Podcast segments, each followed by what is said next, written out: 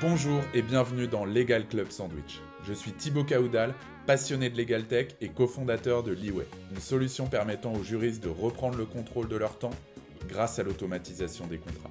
Avec Legal Club Sandwich, on vous propose de rencontrer ensemble des personnalités du monde juridique. Notre objectif est simple, décortiquer leurs méthodes et leurs process pour vous aider à progresser et découvrir de nouveaux sujets. Pour mener à bien cette émission, j'ai la chance d'être accompagné d'Audrey Deléris et Pierre Landy, les fondateurs du Fleet Network, la première communauté de juristes de la tech en France. Audrey est experte en recrutement juridique et fiscal et chasseuse de tête chez Fed Legal depuis plus de 10 ans. Pierre, quant à lui, accompagne les responsables et directeurs juridiques en tant que coach, en plus d'être cofondateur de l'Alliance d'avocats Co. Allez, assez parlé de nous, c'est le moment de passer à l'épisode d'aujourd'hui. Bonne écoute Aujourd'hui, on a la chance d'accueillir euh, Sharon Franco qui va nous parler du rôle juridique face aux, cyber, aux cyberattaques et euh, à la cybersécurité de manière générale. Euh, Sharon, peut-être pour commencer, est-ce que tu veux te présenter avant qu'on passe aux questions? Oui, oui, je veux bien. Donc, moi, je suis avocate au barreau de Paris. Euh, j'ai un historique de carrière très contentieux euh, et puis euh, par goût, je me suis ensuite spécialisée dans le secteur du numérique et donc évidemment tout ce qui touche à ces questions-là d'un point de vue juridique, la protection des données personnelles, mais donc aussi la cybersécurité et puis la cybercriminalité. Euh, et puis, forte de ces sujets-là et de l'expérience qu'on peut avoir en tant qu'avocat euh, de gérer des situations exceptionnelles, extraordinaires, euh, bien souvent pour des clients, je me suis ensuite tournée vers euh, vers la gestion de crise, euh, qui était un super complément à cette activité-là, sur laquelle je me suis aussi formée, euh, et donc voilà, qui m'a permis vraiment de, mettre à profit cette, nouvelle, on va dire, compétence corde à mon arc à profit au profit de mes clients. et puis, je suis actuellement en mouvement parce que je démarre un nouveau chapitre. je rejoins, enfin, je prends la direction juridique d'une start-up dont je tairai le nom pour l'instant pour laisser un peu de suspense, euh, mais euh, une, très très belle startup dont euh, les, les, sujets de safety, privacy, etc. sont, sont vraiment des sujets très très importants. et par ailleurs, je continue mon activité de conseil en matière de gestion de crise parce que voilà, c'est un sujet qui me tient à cœur personnellement et, et dans lequel je prends beaucoup de satisfaction, donc que je ne souhaite pas abandonner, au contraire, que je souhaite continuer à creuser.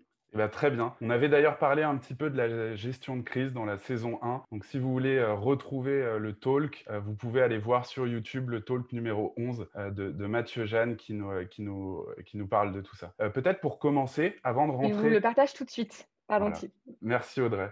Peut-être pour commencer, avant de rentrer dans le vif du sujet, est-ce que tu peux nous, nous poser un petit peu le contexte, Sharon, parce qu'on entend beaucoup parler de cyberattaques, de cybersécurité aussi. de quoi on parle concrètement? Bah, de quoi on parle quand on parle de, sécurité, de cybersécurité? Alors, euh, pour commencer, bien sûr, moi, je tiens à rappeler que je ne suis pas euh, une informaticienne, je ne suis pas ingénieure en cybersécurité, donc euh, je, laisse la, question, les questions techniques aux experts. en revanche, ce qu'on pourrait dire pour, pour, définir de façon un peu globale ce sujet et surtout ce, ce, ce qui la ramène, enfin, ce qui nous intéresse d'un point de vue juridique aussi sur ce sujet-là, c'est effectivement l'ensemble des techniques, on va dire, qui permettent de garantir la sécurité, la fiabilité d'un système d'information. Donc, on touche vraiment à l'univers cyber. Euh, et d'un point de vue juridique, ce qui est intéressant euh, sur ce, sur ce sujet, c'est effectivement euh, abordé de différentes façons par la loi, soit du point de vue des acteurs, donc des acteurs particuliers avec des enjeux particuliers qui ont des problématiques cybersécuritaires et qui sont donc soumis à des obligations particulières. Je pense par exemple aux, opérateurs de services essentiels, aux organismes d'importance vitale, etc.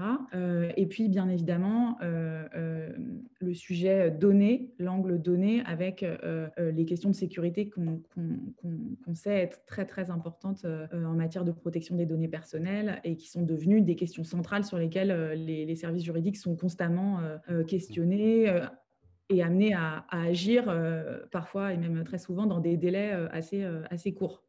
Ouais, c'est un bon point, ça. C'est-à-dire que pour toi, le sujet, il est plus important euh, aujourd'hui qu'il ne l'était, par exemple, il y a quelques années? Bah évidemment, de toute façon, on le voit. Hein, euh, il, y avait par exemple une intervention du directeur général de l'ANSI, euh, Guillaume Poupard, qui a dit euh, hier que les cyberattaques avaient, été, multipliées par quatre cette année. donc on sait que c'est vraiment un sujet qui est crucial, qui touche à la fois évidemment bien sûr les entreprises, mais aussi chacun dans sa sphère, personnelle. donc c'est évidemment un, sujet qui est au cœur des préoccupations euh, parce que, euh, et, je pense qu'il y a plein de raisons qui peuvent expliquer pourquoi la cybersécurité euh, et les attaques, les cyberattaques se, multiplient de façon exponentielle, mais notamment le fait qu'effectivement ce soit un type de, criminalité qui, est plus limité en termes de risque pour les attaquants, c'est-à-dire qu'on s'expose beaucoup moins. et puis on a vu aussi qu'avec évidemment le contexte sanitaire qu'on a connu, les, gens, enfin, il y avait d'autant plus d'axes et euh, et, de points d'entrée pour ces, pour ces attaques-là. Euh, et puis, ça a bien sûr euh, facilité le fait que les entreprises soient en télétravail, l'ouverture des réseaux, la multiplication. On est à l'ère du numérique, donc évidemment, c'est aujourd'hui le point central pour, pour toutes les entreprises, pour la société dans son ensemble. Et donc, naturellement, ça fait l'objet, ça concentre tout, tout toute, toute, toutes les, les intérêts, y compris euh, la, criminalité. Hein. D'ailleurs, euh, ce que disait aussi euh, Guillaume Poupard, c'est que l'ensemble des mafias internationales aujourd'hui convergent toutes vers la cybercriminalité. Donc c'est vraiment, voilà, c'est devenu l'enjeu prioritaire en termes de sécurité. Ouais. Et, tu penses que c'était plutôt un sujet qui était informatique, qui est devenu juridique, ou non, ça a toujours été un sujet vraiment juridique, à ton avis? Il y a toujours eu euh, des sujets, euh, euh, ça a toujours été un petit peu juridique dans le sens où, les, en fait, les conséquences, même si les obligations sont venues plus tardivement, et on y viendra peut-être peut-être après, mais les nouvelles obligations juridiques sont venues plus tard, de façon plus tardive sur ces sujets-là. En revanche, euh, d'un point de vue responsabilité, d'un point de vue gestion des impacts euh, euh, pour l'entreprise, là, on, avait un sujet juridique qui a toujours, qui a toujours, été, qui a toujours été là finalement. Ouais. Et hum, est-ce que tu as des, exemples concrets, parce que c'est ce qui plaît pas mal à, nos auditeurs sur, sur Legal Club Sandwich, pour se préparer justement à la gestion de crise parce que c'est un sujet dont, on parle, mais on peut se demander, OK, euh, moi, comment je me prépare pour que demain, je puisse faire face à toute situation? Mmh. bah, de toute façon, la, gestion de crise, c'est une, une, science euh, qui a été théorisée euh, de façon très importante. Hein. on sait qu'il y a des méthodes, il y a des procédures à suivre, etc. Euh, après, moi, ce que, ce qu'on avait, une phrase que j'avais retenue, euh, qui avait été euh, prononcée par un, commissaire de police qui était intervenu notamment dans les attentats et que j'avais que j'avais eu l'opportunité de rencontrer lors lors d'une formation en gestion de crise justement. il nous avait dit que lui, ce qu'il avait retenu de sa propre formation, qui était surtout d'autres sujets, mais des sujets tout autant, enfin tout aussi intéressants, euh, était euh, euh, une phrase qui disait Préparez-vous autant que possible, mais le jour où la crise arrive, oubliez tout. Parce que de toute façon, vous ne serez jamais préparé à cette crise-là. Donc, et je trouve que c'est assez, enfin, c'est un, finalement, c'est une, espèce de leitmotiv assez intéressant parce que effectivement, on peut se préparer. Il y a des méthodologies très claires.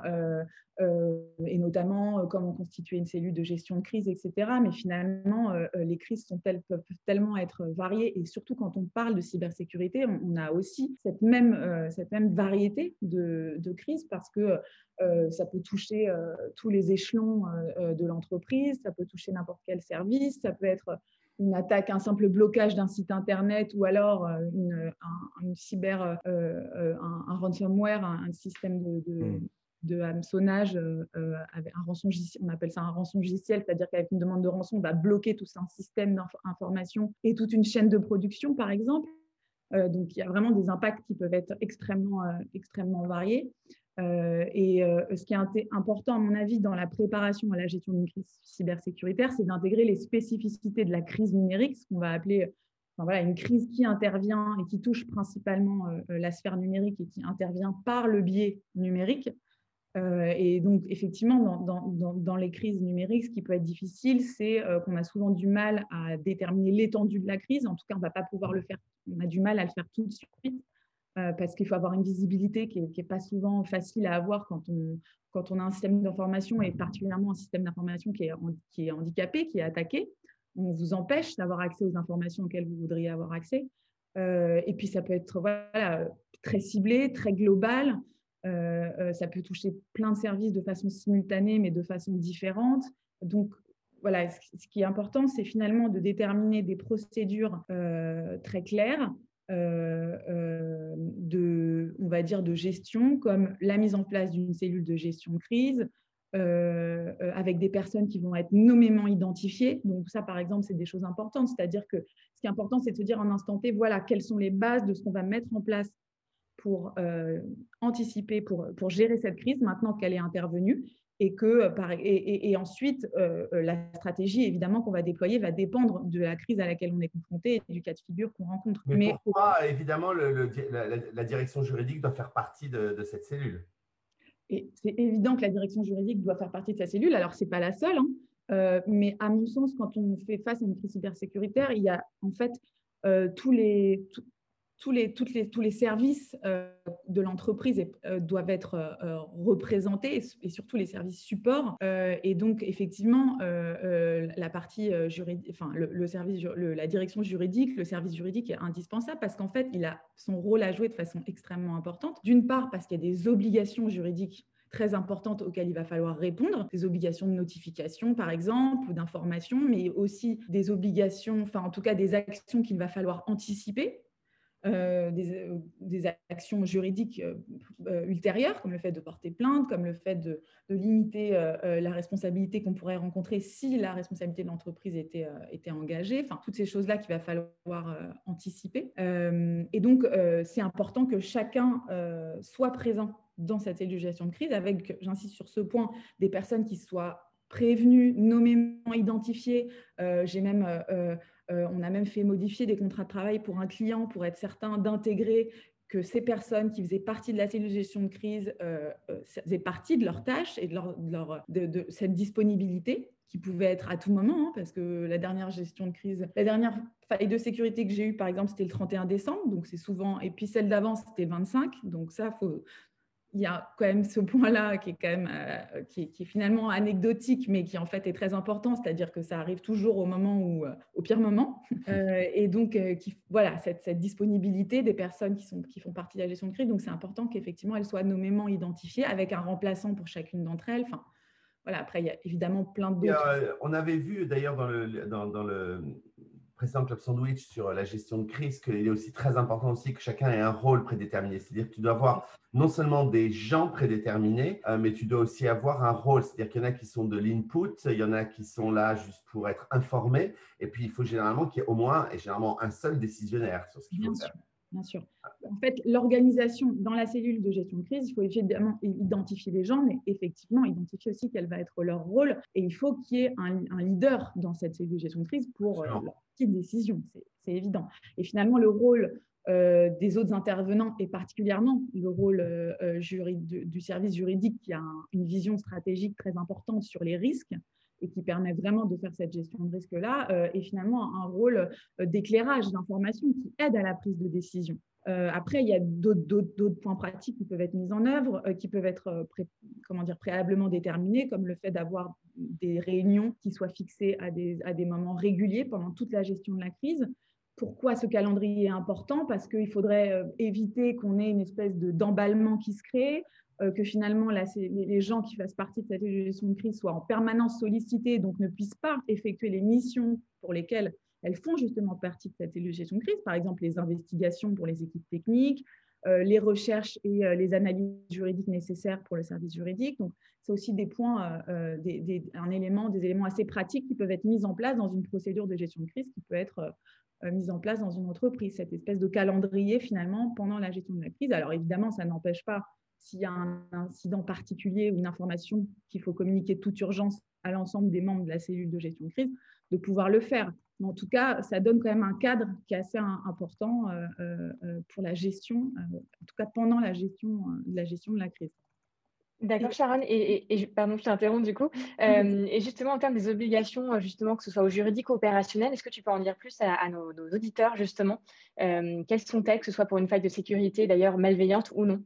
Mmh bah, pour l'étape préalable euh, qui est indispensable euh, euh, pour le service juridique qui a affaire à une crise cybersécuritaire, ça va être la qualification de l'incident, c'est-à-dire de savoir réellement de quoi on parle. Est-ce qu'on est soumis à une obligation de notification ou non? Et ça, ça va dépendre de la nature de l'incident. Donc, par exemple, si je, sais préalablement euh, que euh, je suis soumis à des obligations au titre euh, de la loi SRSI, qui est la loi qui est en fait la loi de transposition de la directive Nice européenne, c'est la loi de, sécurité des réseaux et des systèmes d'information qui vise donc euh, euh, les opérateurs de services essentiels, les organismes d'importance vitale et aussi les fournisseurs de services numériques. Donc, par exemple, les marketplaces, les services de cloud, dès lors qu'elles ont plus de 50 salariés et qu'elles font plus de 10 millions de chiffres d'affaires, sont soumises à ces obligations aussi en matière de cybersécurité. Donc, il y a des obligations préventives, mais il y a aussi des obligations de notification euh, euh,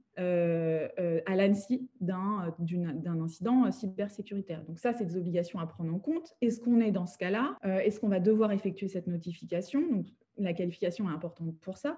En matière de protection des données personnelles, est-ce que, est que l'attaque, si c'est une attaque externe ou même interne, en tout cas, est-ce que la faille de sécurité concernée touche des données caractère personnel et donc dans ce cas, est-ce qu'on doit notifier la CNIL Est-ce qu'on remplit les critères? Euh, Ce qui est important aussi, c'est les délais, puisque par exemple, notification à la CNIL doit intervenir dans les 72 heures à compter de la connaissance de l'incident. Notification à l'ANSI pour les opérateurs concernés, euh, c'est sans délai, donc c'est-à-dire au, plus tôt. Euh, et, et, ce qui est important, c'est évidemment de savoir qu'il y a des sanctions qui sont attachées au non-respect de ces obligations-là.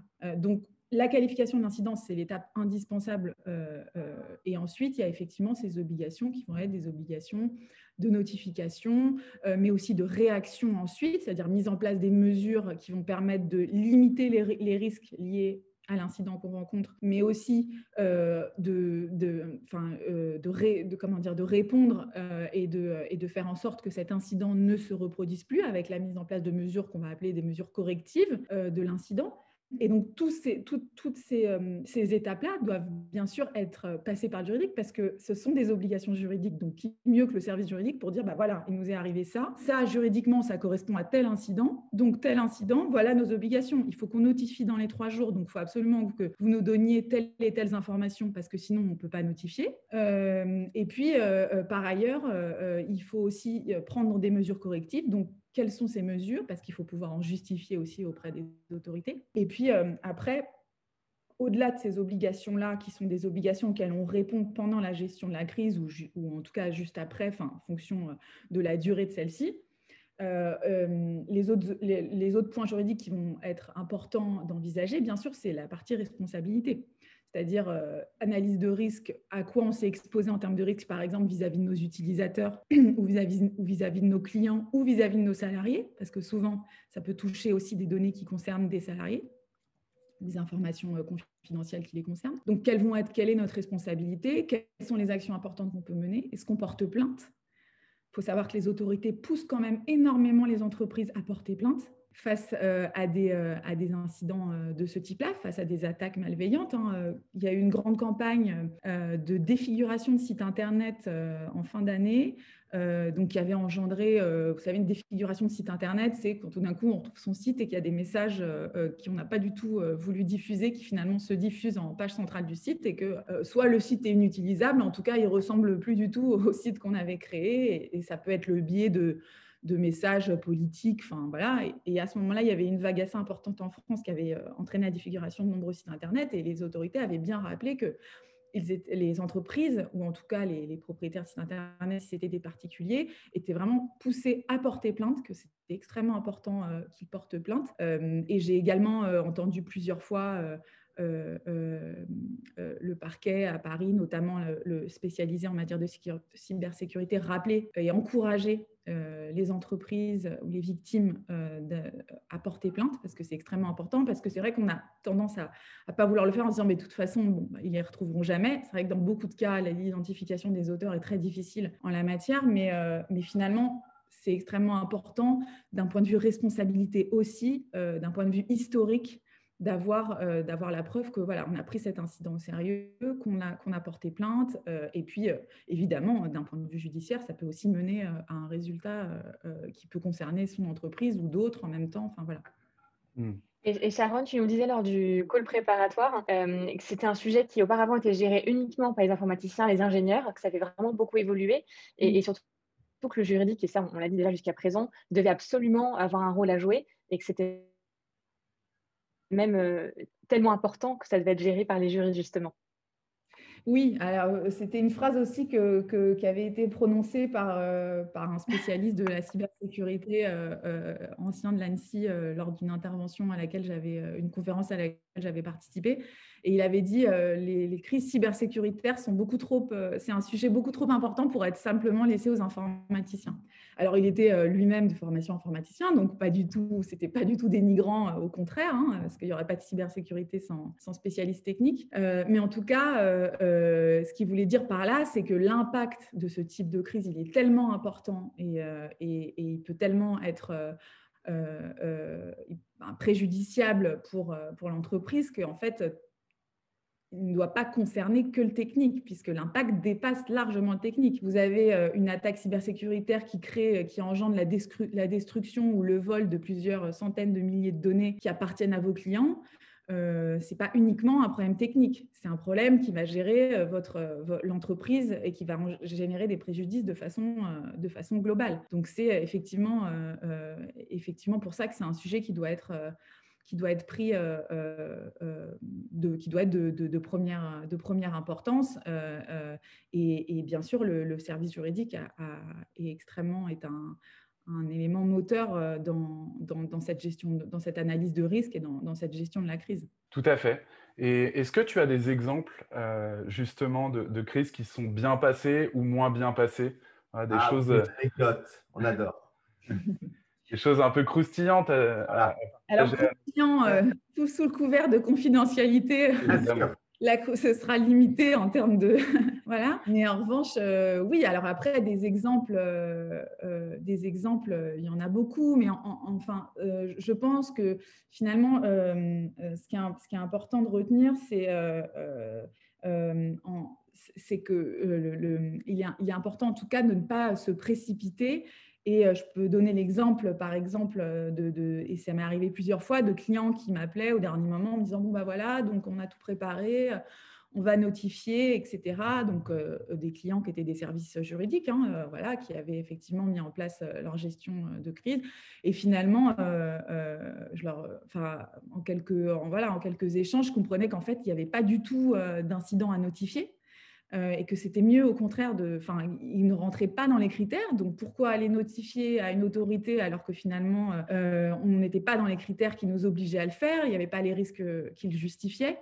Euh, donc ça, ça peut, ça peut, c'est un cas qui s'est présenté plusieurs fois et qui nécessite vraiment d'être, enfin, qui interroge sur justement la façon dont on va gérer la crise quand elle va se présenter, avec la nécessité, on va dire, de de, ne pas, euh, euh, de ne pas se précipiter dans les actions parce que le risque, et ça c'est une formule qui est assez courante en matière de gestion de crise, c'est on va tout faire pour ne pas ajouter de la crise à la crise, parce qu'en fait, créer une crise de, juridique parce que tout d'un coup on a prévenu une autorité et là, et qu'elle va débarquer ou en tout cas nous interrogé sur le sujet quelques jours, quelques semaines après, alors que finalement c'était un incident qui s'est pas du tout solvé comme, euh, comme on l'avait anticipé. Enfin voilà, donc il faut bien évidemment euh, euh, gérer l'incident avec, avec, une, avec une forme de réactivité très importante parce qu'il y a des délais et des obligations qui sont là, mais finalement aussi avec une espèce d'anticipation, on va dire un peu à froid, qui permet de, de, limiter les risques complémentaires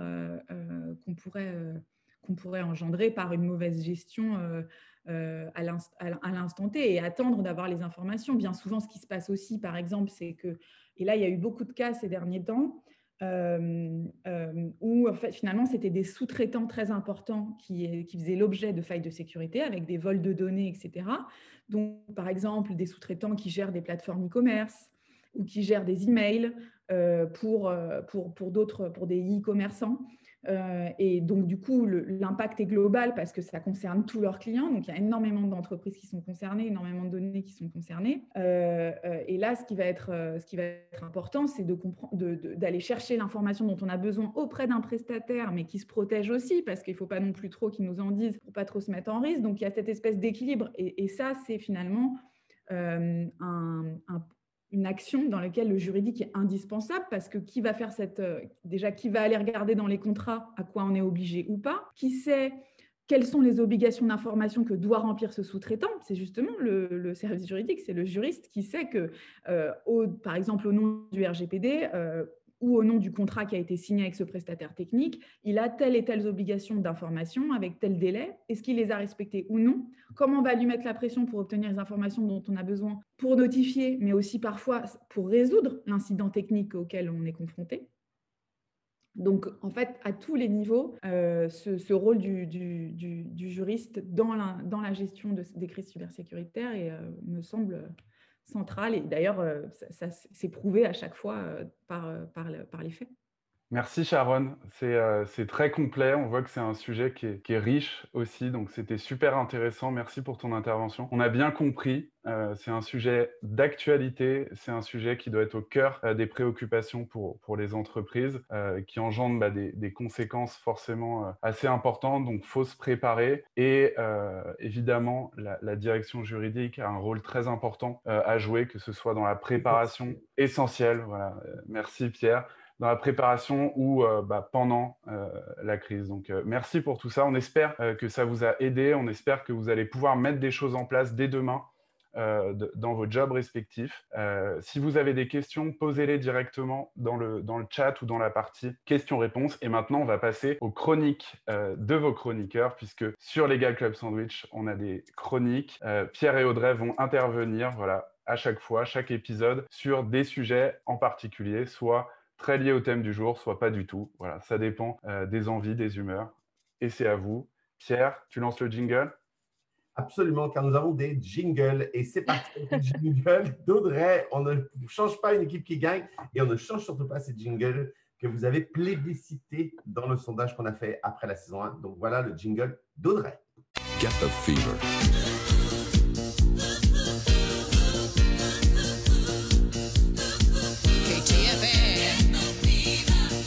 Merci Pierre. Alors aujourd'hui, moi, je vais vous parler d'un sujet qui n'a pas à voir avec la cybersécurité, mais plutôt d'un mot qui est parfois difficile de prononcer et aussi de dire non.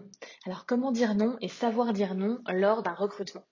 Alors oui, le non, c'est négatif. Oui, c'est dur de dire non. Il n'est pas toujours facile à exprimer et pourtant, il faut le faire. Alors pourquoi dire non? Je m'adresse à vous, euh, manager juridique. Un candidat qui a répondu à une annonce, il est nécessaire qu'il ait un retour. Même si c'est négatif, même si c'est un retour automatique, ça reste un retour. Si vous avez vu le candidat au téléphone, en visio, en entretien et qui n'est pas choisi, dites-le lui. Personne n'aime se faire recaler sans en connaître la raison. C'est un engagement vraiment moral que vous avez envers le candidat qui a pris le temps de se préparer, de vous rencontrer et d'échanger avec vous et sans doute de se projeter avec vous et votre entreprise. Le fameux ce n'est pas toi, c'est moi ne fonctionne à mon sens ni dans la vie sentimentale ni dans la vie professionnelle.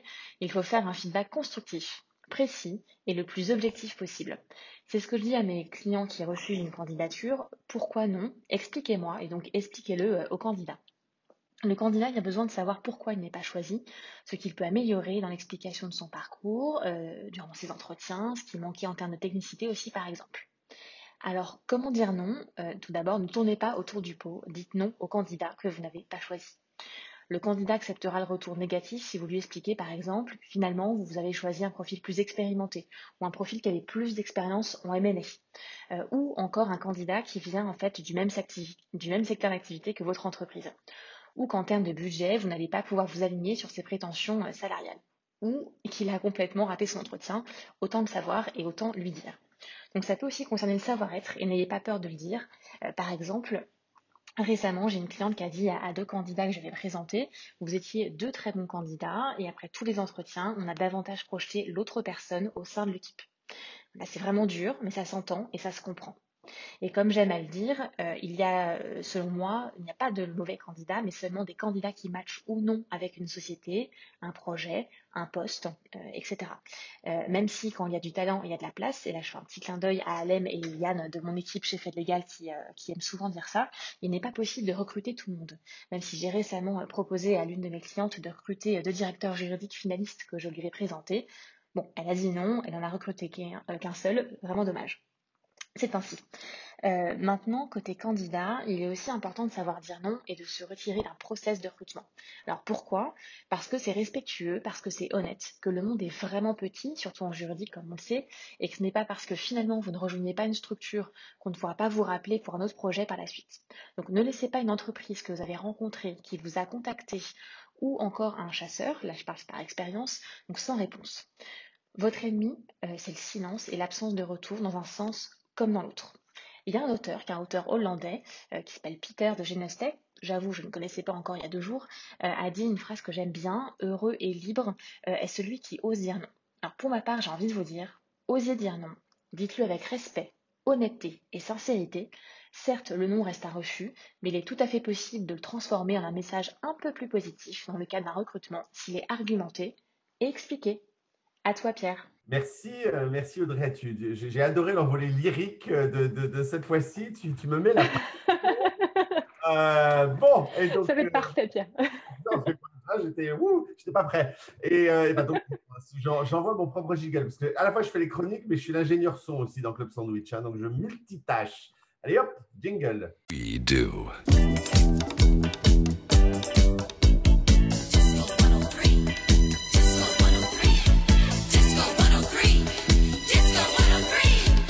Que je suis l'avocat, probablement des avocats les plus barrés euh, du, du barreau de Paris. Je, comprends euh, la CNB qui vote à 70% euh, contre ce mélange des avocats d'entreprise et des juristes.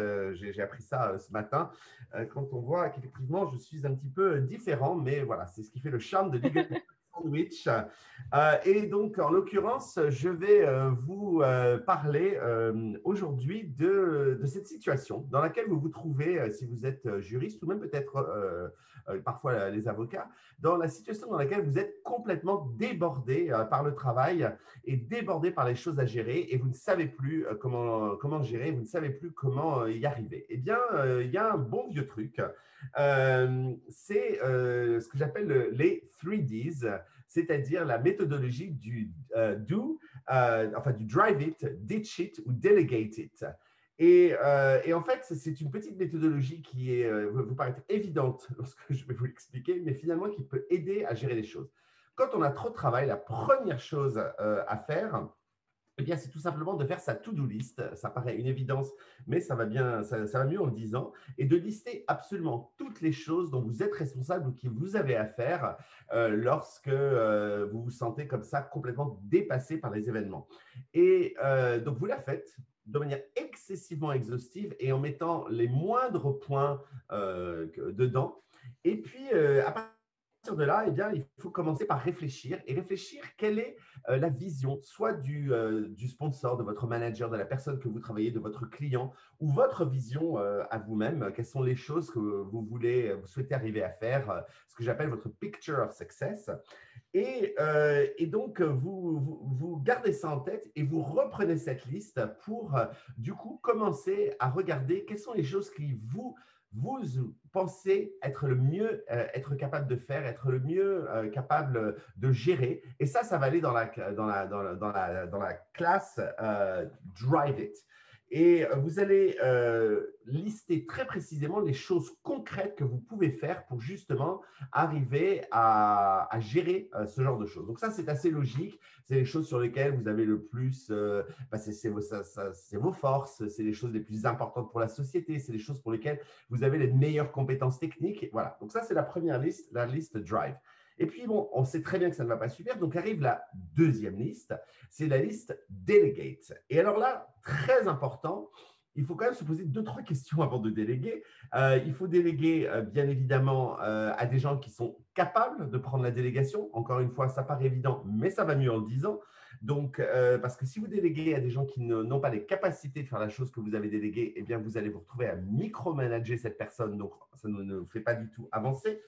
Il faut aussi vérifier que la personne à qui vous déléguez a bien compris les objectifs que vous souhaitiez atteindre euh, et que donc ça, vaut le coup de, faire un replay de, ce que vous avez demandé à ce que soit effectué pour être bien certain que les deux personnes sont bien d'accord sur ce qui doit être fait. Et puis surtout, il faut toujours poser la question, que ce soit vos collaborateurs en cabinet d'avocat, vos membres, les membres de votre équipe, c'est est-ce qu'ils ont besoin d'un soutien particulier, de ressources, de vous parler toutes les semaines ou d'un training quelconque? Ou voilà, je ne sais pas quoi. En tout cas, vérifiez qu'ils n'ont pas de problème de ressources. Et donc, ça vous permet de déléguer là encore et de réfléchir et de faire dans votre liste les choses spécifiques que vous allez déléguer et les, résultats que vous attendez par rapport aux choses que vous avez déléguées. Et enfin, on arrive à la troisième liste la liste, c'est la liste de ditch it, c'est-à-dire on va mettre tout ça à la poubelle royalement, euh, et bien parce que tout simplement, euh, ce n'est simplement peut-être pas au service juridique euh, de gérer le problème en question,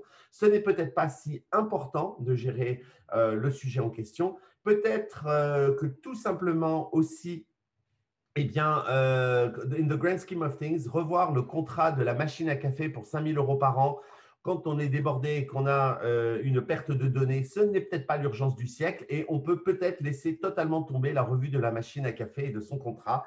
Et voilà, et c'est de ne pas avoir peur de, prendre ce genre de décision, bien évidemment de le mentionner à ses supérieurs, que tout le monde soit bien d'accord, et euh, de, comme ça nettoyer sa to-do list. Donc, drive it, ditch it, delegate it, faites vos trois listes, souvenez-vous des objectifs à atteindre et ça va vous aider grandement. À toi, Thibaut. Merci Audrey, merci Pierre, super chronique. On démarre euh, très fort cette saison 2. Bravo, euh, bravo à tous les deux. Sharon, on va passer aux, questions. Euh, j'ai une question de, Rizvan. Nous avons une question de, de Rizvan. Merci pour cette question, Rizvan, qui nous demande s'il existe un label ou une certification européenne qui garantit la mise en place et la préparation des équipes concernant les cyberattaques. Est-ce que tu as déjà vu, tu as déjà entendu parler de ça? Et attention, puisque tu es en mute, il me semble. Désolée. Euh, bah, en fait, euh, les normes qui existent, ce sont euh, les normes, les normes ISO qu'on connaît, notamment la norme ISO 27001 qui, qui, qui, qui permettent voilà, d'intervenir de, de, sur ces sujets-là de sécurité. Alors après, une certification particulière sur la formation des équipes, finalement, je dirais que la question de la formation des équipes, elle est intégrée, elle est intégrée dans, dans ces obligations-là, dans ces normes-là, puisque quand, on, quand on, on exige que des, des, systèmes soient mis en place, ça implique nécessairement que les personnes aussi, que, que, les procédures en interne répondent à, à, ces obligations-là. Donc on, va dire que ce serait plutôt ces normes là d'un niveau européen qui, qui seraient euh, les, normes les plus élevées. Et est-ce qu'on peut demander, par exemple, à ces fournisseurs euh, bah, bah, de nous prouver qu'ils sont bien préparés euh, à tout ça, qu'ils sont bien protégés? Bah, Je dirais que c'est même une dans certains cas. C'est-à-dire que des fournisseurs techniques qui, qui qui, qui, donnent des, qui, fournissent des solutions des, qui, et qui ont, avec un support informatique, quelle qu'elle soit, hein, il y a toujours cette obligation de vérifier que ces prestataires, ces sous-traitants-là, sont conformes, en tout cas donnent des garanties particulières en termes de sécurité. Et par exemple, en matière de protection des données personnelles, dans les clauses obligatoires, il y a notamment cette obligation, cette obligation de, de cet engagement de sécurité, etc. Donc, euh, et puis dans certains secteurs particuliers, avec des enjeux particuliers, il y a aussi ces obligations euh, euh, en matière de cybersécurité. Donc la loi de la sécurité, sur la sécurité des réseaux et des systèmes d'information, la loi de transposition de la directive Nice, elle pose des obligations particulières en termes de cybersécurité pour certains acteurs, et donc notamment s'ils sont prestataires ou s'ils sont amenés à contracter avec eux, ils vont devoir en justifier. Ok, donc ça, faites attention à ça. Il y a Anne-Sophie qui, nous demandait si toi, euh, tu avais déjà vu passer des sanctions euh, de, la CNIL pour euh, voilà, des sociétés qui n'ont pas correctement notifié dans une, au cours d'une cyberattaque ou tardivement notifié. Alors, il y a déjà une sanction pour des sociétés qui n'avaient pas notifié du tout. après, sur la notification tardive, j'ai pas d'exemple concret et et enfin, je n'ai pas d'exemple concret là en tête. Je ne suis pas certaine que ça ait déjà été le cas.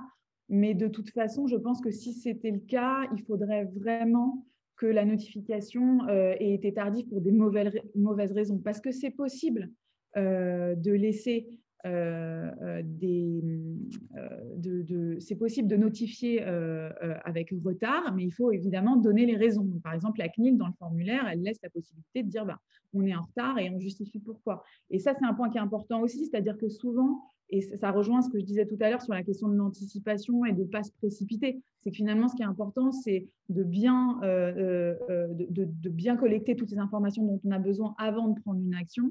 Euh, et généralement, si on a suffisamment de raisons qui nous, qui nous laissent à penser que là, il ne faut pas notifier tout de suite parce qu'on n'est pas certain de devoir le faire, ces, ces, raisons seront tout à fait entendables ensuite pour argumenter, justifier d'un retard par rapport au délai obligatoire, par exemple. Euh, euh, si, si, l'étude a bien été faite euh, et, si l'analyse juridique est, effectuée à ce moment-là et qu'on a les arguments suffisants, on pourra toujours justifier de pourquoi on était en retard à ce moment-là. C'est un point qui est quand même important. Oui, Yolène de Cybel Angel, une société spécialisée justement dans, ce type de questions, donc membre de Fleet Network. Euh, disait, effectivement, là, on parle déjà de la gestion de crise et des situations où les sociétés sont déjà victimes des cyberattaques, mais dans, en pratique, dans, dans, de grands nombres de cas, les cyberattaques sont consécutives à un data leak provenant de la société en question ou de l'un de ses prestataires, donc pas forcément un acte malveillant à l'origine. Mhm. Et puis, il y a beaucoup d'exemples, et donc il existe des solutions euh, pour s'en prémunir, bien évidemment. Et donc, quels sont ton retour euh, sur, de, de tes clients sur ces solutions? Est-ce que tu en as entendu parler? Est-ce que, voilà, de, de alors, travail très en amont finalement. Oui, alors après, je, euh, moi, dans, dans, dans, dans, ce que j'ai exposé là en matière de gestion de crise, évidemment, les exemples sont, qui sont souvent les plus, on va dire, croustillants, comme on, comme, comme on a dit tout à l'heure, sont des exemples de cyberattaques, euh, mais euh, le, la stratégie et, les, les, obligations en matière de, de, crise cybersécuritaire dont on, on a développé tout à l'heure s'appliquent peu importe le cas. C'est-à-dire que même si c'est une, c'est pour ça que je parle de faille de sécurité, parce qu'une faille de sécurité, c'est pas nécessairement un acte malveillant ça peut être aussi effectivement un problème interne, une mauvaise manipulation, etc. Et d'ailleurs, effectivement, moi, j'ai de, de, nombreux clients qui sont trouvés dans cette situation-là, avec d'un coup euh, des centaines de milliers de données, voire euh, des millions qu'on retrouvait sur le dark web, parce qu'en fait, on avait utilisé euh, une version bêta-test d'une solution pour, pour voir ce que ça allait donner. Et puis finalement, on ne s'était pas rendu compte qu'en fait, bah, la version bêta-test, elle était accessible et que bah, toutes les données sont ensuite retrouvées, ont pu être accédées comme ça. Donc, effectivement, il y a c'est un, cas de figure qui est, très, important et qui est lié au fait que ben voilà, c'est le, tout digital, l'ère du numérique. Donc, euh, euh, on est de plus en plus exposé, notamment, euh, comme on le disait en introduction, avec le, contexte qu'on connaît en ce moment et qui fait que bah, est de plus en plus connecté à distance, etc. Et, donc, il y a, de nombreux cas dans lesquels il peut y avoir des fuites qui soient dues à une mauvaise manipulation. Et finalement, les recommandations qu'on a données sont les mêmes, hein, puisque a une crise, il faut la gérer, on a un risque réputationnel, on a un risque commercial, et euh, il faut être en mesure d'agir, euh, euh, d'agir derrière et de prendre les bonnes mesures en termes de communication. On a une autre question qui touche aux assurances. et est-ce que tu recommanderais donc une assurance cyber liability pour les entreprises qui ont un site e-commerce Est-ce que tu as une, une particulière, non. mais, euh, mais en revanche, évidemment. C'est un, un, un, un, sujet très important.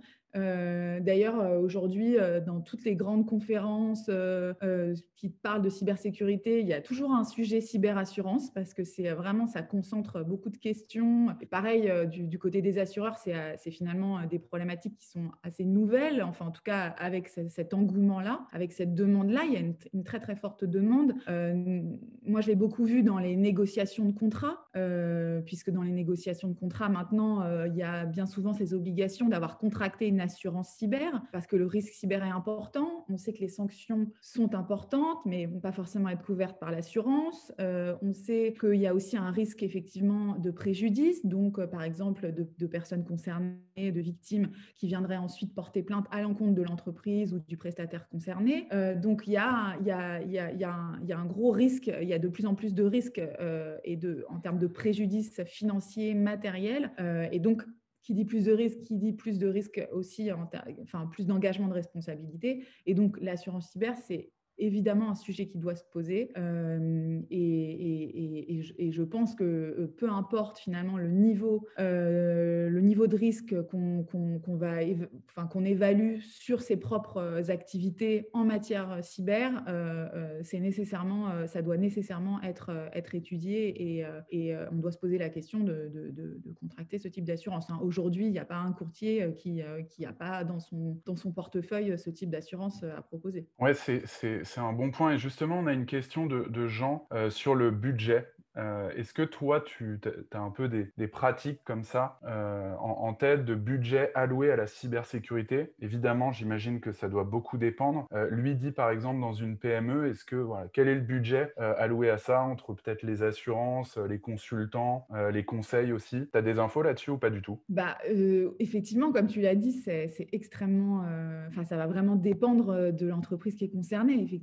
Si on parle, enfin moi j'ai eu beaucoup de clients qui étaient des entreprises euh, du CAC 40, c'est sûr que les sujets cybersécurité, le budget, euh, c'est quelque chose. Après, on voit que de plus en plus sur les petites et moyennes entreprises, c'est vraiment une question qu'on va se poser euh, dès le départ, d'allouer un budget important là-dessus. Mais encore une fois, c'est pas uniquement un sujet cyber technique, donc quelle solution on va acheter, qu'est-ce qu'on va donner comme budget à nos équipes en interne pour travailler sur ce sujet-là. Mais il y a aussi dans ce budget-là intégrer les questions d'assurance, le budget qu'on doit donner aussi euh, au juridique pour travailler sur cette question-là et pour euh, être assisté en cas, en cas d'incident, etc. Euh, donc en fait, c'est un sujet global, enfin qui doit être en, tout cas envisagé de façon, de façon globale d'un point de vue budgétaire. Après, donner une fourchette, honnêtement, j'en suis c'est compliqué, ouais. incapable parce que c'est tellement, enfin ça va vraiment dépendre du cas, des enjeux. On a en fonction de l'activité, on a plus ou moins plus ou moins d'enjeux. Si on offre un service de cloud, on a des enjeux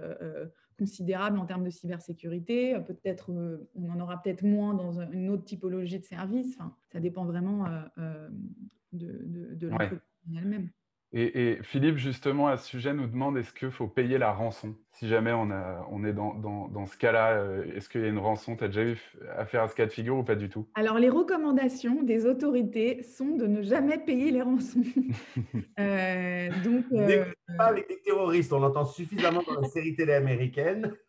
Oui, ouais. non, c'est vraiment la, voilà, c'est, la, recommandation des autorités, c'est vous ne payez pas. Après, ce qui est important aussi, c'est de, bien avoir conscience que dans des cas comme ceux-ci, on euh, se faire assister par, euh, euh, par, les services qui sont euh, mis à disposition, c'est extrêmement important parce que porter plainte, c'est une chose, mais pendant la gestion de l'incident, euh, alerter, demander de l'aide à l'ANSI, par exemple, pour la gestion d'une attaque qui, ferait l'objet d'une demande de rançon, c'est extrêmement important pour savoir justement comment gérer, quelle est la politique qu'on applique généralement. Mais en tout cas, voilà, si la question c'est faut-il payer la rançon, la recommandation des autorités sur le sujet, c'est de ne pas payer pas payer de rançon, jamais. Euh, et d'ailleurs, euh, euh, il y avait une, une affaire comme ça avec une grande entreprise américaine qui avait dû payer, qui avait payé sans le dire, une rançon et qui finalement, quelques années après, quand tout est sorti, s'est fait largement sanctionner sur le fait d'avoir géré la crise de cette façon-là, c'est-à-dire d'avoir de son côté, sans en avoir informé personne ni aucune autorité, payé des millions d'euros de rançon, d'ailleurs sans succès, et, et, sans avoir pris les mesures qu'il fallait d'un Si l'épisode vous a plu et que vous voulez nous aider, pensez à aller mettre une note au podcast dans la section Notes et avis d'Apple Podcast, partagez l'épisode autour de vous et suivez la page Legal Club Sandwich sur LinkedIn. À très vite